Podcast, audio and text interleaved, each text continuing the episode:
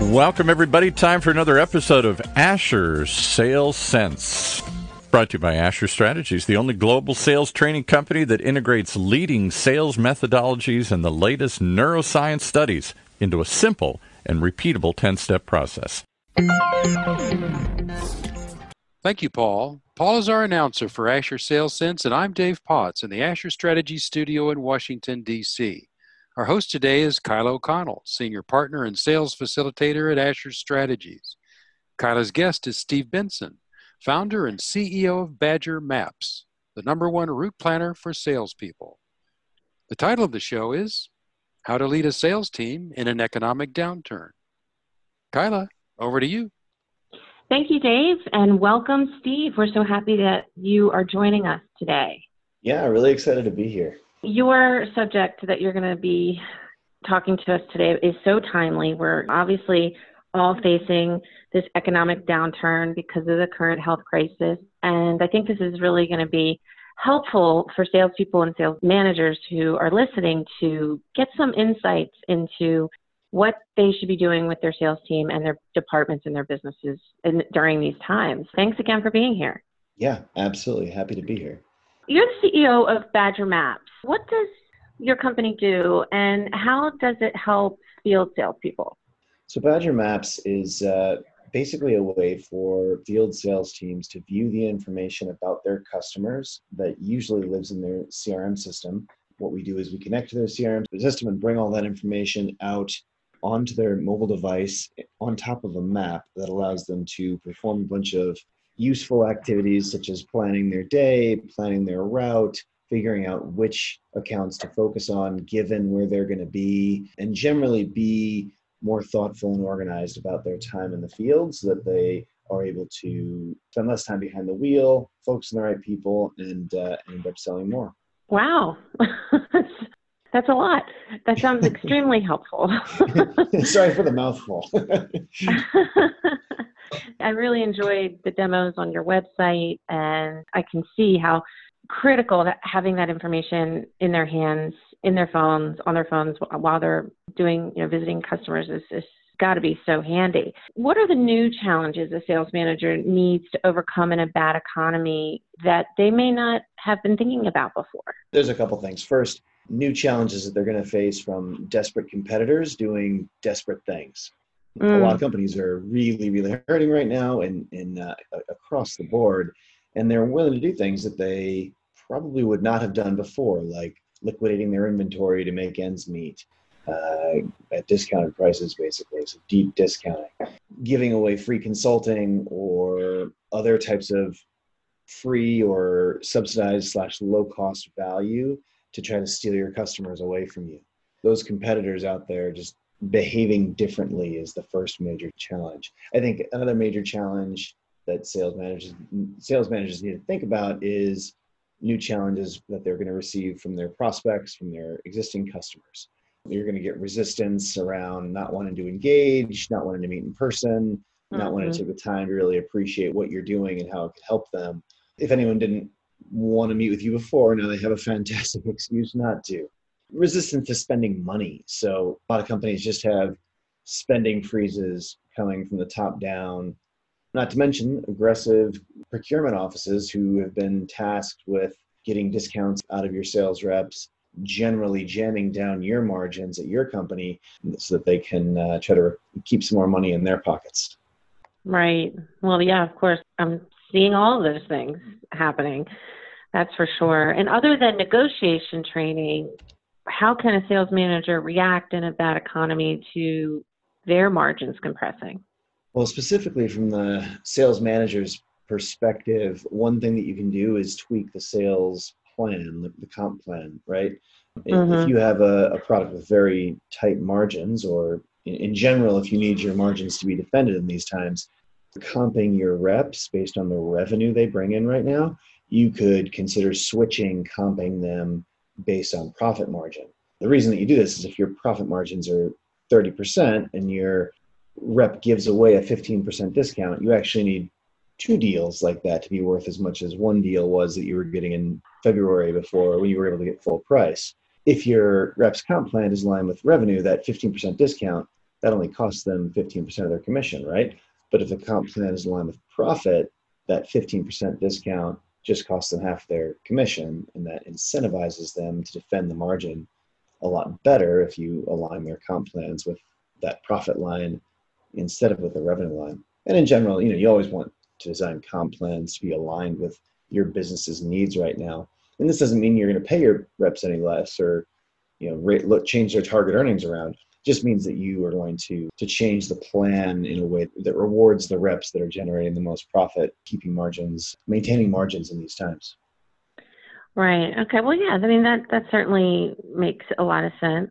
So, what do sales leaders need to change in their behavior in a time of crisis to keep revenue flowing? I think economic crisis is the toughest time to be a sales leader. You know, the whole company depends on the revenue you and your team are generating. Sales leaders really need to step up in a time of crisis in a lot of ways. They need to be more responsive uh, to their reps, give them the support they need. You know, they're scared, they're worried about their jobs you know a guaranteed base salary from the PPP for a few months, you know, doesn't keep their commission check from evaporating, and they probably weren't paying their mortgage with their base, right? So they really right. need extra support right now. More guidance, more coaching. Managers need to spend a lot of time coaching and bringing new knowledge to the reps because you know, times are changing very rapidly and you know processes are changing and, and you just spend a lot of time working with each rep so now more than ever coaching is really important figuring out where they're finding success, what where they're finding challenges are getting stuck, and looking to unstick it. I mean, you really have to get down to the ground level in a time like this. We do a lot of coaching here as well, and I've noticed a lot of changes. The conversations are different now. And what do you think are the areas that reps commonly need coaching in a down economy? I mean, you mentioned a couple before, but you know, how have your conversations changed? I think it really depends on the team and the industry. I mean, I'm obviously in software, which is a different type of business than a tighter commodity product. But I guarantee, no matter what the industry is, there are new areas that a team needs coaching. I think one specific area that everyone will need to be coached on is is building pipeline in these times. We often mm-hmm. have to relearn to prospect and rethink who we're selling to in a bad economy because maybe you're the best buyer your product or service has shifted a little bit to the right or the left, uh, or, or even completely changed, right? Maybe new opportunities opened up, maybe old opportunities shut completely. So, you know, getting getting good at hunting again is is really important and getting out and prospecting and seeing it seeing who's resonating with your messaging and, and who's able to engage with your product in these times is, is really important. I think managers need to be probably spending 50% of their time coaching their sales teams. Could be pre-call strategizing, debriefing after sales calls, could be joining them on sales calls to give them coaching, could be uh, could be any of those things. But you know, I think as a sales manager, you should ask yourself: Have I been spending fifty percent of my time coaching my sales team lately? Because this is a time of change. Probably need to be walked through it. I would guess. And when you think about some of the behavior changes that we're seeing in our customers, competitors, prospects, how can a sales leader leverage or take advantage of prospects not take advantage but the fact that their prospects are actually picking up the phone and now maybe are being open to new ideas because of the down economy forces them to change like how can we how can leaders teach their reps to leverage that i mean that's really important i think people are actually picking up the phones now more than i've seen basically ever mm-hmm, in my know, entire right? sales career right I, I, can't think of a, of a better time almost. I think that it's a good time to think about the structure of your sales team. I think many mm-hmm. sales teams, and, and we see this a lot in software, but a lot less in many other industries, sales teams being broken up into your hunters, you know, your account executives, and then your farmers, your customer success representatives, people that deal with your existing customers and making them successful, and then also your lead generation reps or your SDRs. We tend to break that up in, in the software industry. Aaron Ross is the guy that kind of uh, formulated these thoughts to begin with, I think, or at least he's the first person I saw write them down in a book. What was that mm-hmm. book called? Uh, uh, prospecting. Uh, well, anyway, the the Aaron Ross book that came out. I, I had him on my on my podcast recently, so I, he's kind of top of mind for me. I think a lot of predictable revenue is the name of it. Uh, a lot of uh, a, a, lot of companies could learn from that. I think, especially if you're not in software. Maybe this is a new concept. If you were to break up your team, if you had ten sales reps, and you know they were all sales reps generating generating leads, closing deals, and managing accounts. If you pulled out the ones that were really good at managing accounts and had them manage all the accounts, but not sell anything new, not generating leads, pull out the ones that are really good at generating leads and have them generate leads for everybody you may get a bump in efficiency. Right. It's hard for people to, to really focus on generating leads if they're also dealing with existing customers, also dealing with closing deals. So it's a great time to kind of rethink that and maybe consider shifting some things around to uh, be more efficient in that way. Kyla, it's time to take a quick commercial break. And let's do that break to remind you that over 200 correlation studies show that natural aptitude is the most significant factor in predicting sales success. That's right, natural aptitude. Asher's Advanced Personality Questionnaire, the APQ as they call it, consistently identifies peak performers in outside sales, inside sales, sales management, customer support, and 17 other business positions. If you want to find out how to find the winners, and choose the right people, go to asherstrategies.com or call 866 833 9941. That's Asher Strategies at 866 833 9941. And now back to our show. We've been speaking with Steve Benson on how to lead a sales team in an economic downturn.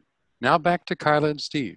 It's interesting to go back to the discussion we were just having about breaking up the sales team into segments. And that is absolutely best practice. And we teach that in our methodologies as well. And when you think about it, too, there are different aptitudes that are going to thrive in each one of those roles. Somebody who is has higher natural empathy is probably going to thrive in an account manager role. And then somebody who has an extreme high intensity driven personality is probably going to excel in that um, you know lead generation and hunter role right it's not just more efficient but it's also making everybody putting them in the right seat of the bus based on their natural aptitude. So yeah it's definitely a great thing to do. if i had everyone kind of doing the same thing first thing i would do is break off someone to manage my existing customers because it's so easy to over optimize a company's revenue generators existing customers and you end up sacrificing a lot of new revenue by doing that. Like you you'll serve your existing customers that extra little bit better but at the cost of not bringing in nearly as many new customers as you could have absolutely when you're building pipeline in in this type of environment how is it different in a tough economy versus a good one great question i think the first thing to approach here is to change your messaging. In a bad economy, people, your prospects are going to respond to different messages than in a good economy. And the, the biggest thing is that comes to mind for me is when you're when you're in a bad economy, you need to change your messaging from will help you do better. You right. need to change it to something like will help you do more with less which is mm. subtly different, but is really uh, in, ter- in terms of what's going to resonate with them. And, and you can you can show them. You need to show them how much how much in terms of dollars you can help them do more with less. Could be less money, could be less manpower, could be fewer resources. Um, but I, I, guess I can give myself as an example because I just did a training on this with my team a couple weeks ago. So when times are good, my messaging is we'll help you sell 20% more with your field sales team right? So help mm-hmm. you sell more. Now the message has to be with Badger Maps, your outside sales team can generate the same revenue, even though that team may be 20% smaller. It's a slight difference, but it, it really can resonate with your prospect in a different way because they're not looking to make things better. They're looking to keep the wheels on and they're under pressure to get more done with less. And so I think that's and, and this can go down to like at the top of your page on your website, you might want to change the wording that you have because the stuff that's been working for the last five years maybe is the wrong message just slightly for these times. Well, I've heard the term tone deaf. You know, I mean, even just not recognizing. Mm-hmm. I had a, a coaching session with a VP of sales recently, and she kept reverting back to 2019. I was like, we, we kind of need to forget about 2019 right now because, you know, yeah. everything is different now. And let's just kind of refocus and forward. Yeah, and you're right. I mean, businesses are un- under pressure to reduce costs. And in fact, many boards and CEOs may look at the high expense of sales and marketing as, as a way to reduce costs. So if you're a VP of sales and you're being told to reduce costs right now, how do you recommend approaching it? Tough question, but one that is often needing to be answered in these times. Where the CEO walks up and says, "Hey, we got to cut the team a bit down.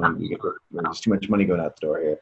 So I guess First of all, I come from the perspective that salespeople are the engine of revenue in an organization. Given that revenue is really important to the company, sales is one of the last places to make cuts. Right. That being said, if there are weak links in your team and you have to cut costs, that's the first place you look. You can look at low performers who you probably would have ended up letting go anyway eventually, but you can look at new newer reps that haven't scaled all the way up, or maybe reps that aren't scaling the way you'd like. But I think you want to cut really carefully, more carefully than you normally would with a uh, with, with a sales team. Your way up slowly from the bottom, which is kind of going against you know traditional business school thoughts of if you're going to do a cut, do one big one and don't don't make people worry and look look look over their shoulder. Am I next? Am I next? Because it really eats up productivity. But with, with a sales team, you have to be careful about overcutting. I think. We t- totally agree. I mean, it's you're going to invest or put money into anything, try to put it into marketing and sales to keep things going. In a down economy, most people aren't thinking about recruiting. Obviously, if they're cutting people, they're not probably thinking of recruiting. But I believe there are a lot of great salespeople in the market right now looking for something new, their next position. What are your thoughts on recruiting in a down economy? Yeah, well, I mean, the world's changed and it's not a candidate's market anymore it's a buyer's market you know meaning we, we are coming out of an economy with very low unemployment and now we're in an, an, economy with a ton of employment. So it was impossible to hire great sales talent essentially and now it's uh, now there's a ton of great reps out there that would love to work at your company. It's a great time yeah. to recruit. Probably the market for hiring great salespeople has never been better i'd guess because given that so many people have been laid off or furloughed it is a good time to invest in, in great salespeople if you either make some upgrades in your team or uh, have the ability to, to make an investment and try to grab market share from your competitors by bringing in great salespeople. It's, it's a great time to do that. I guess my thoughts on recruiting you, you want to be very specific about the criteria and more specific now than ever because you know you can be a little choosier with who you're hiring. So right. very specific about the, you know the criteria you're going to bring in you're going to use to, to bring in candidates, you want to ask yourself what is going to make someone successful in this very specific sales role. You want to write it all down. You want to quantify the people that you're interviewing, understand their individual characteristics and that they can display to you and find ways in the sales hiring process that you can get them to display it to you so you know who has the right characteristics to be a good fit. The job posting should be super specific so you can attract the right kind of people and not attract the wrong kind of people. I often see people putting things in job posts that don't need to be there. So a great example is if you if you don't need an MBA for a role, then don't ask for one. If you don't need seven years of experience, to bring someone in. Don't ask for it because you can end up scaring off great candidates that would have been very successful in the role with these types of false requirements. Another thing is I'd rather get a ton of applicants and give them all a five minute sniff test on the phone than only have a few applicants that are the right fit.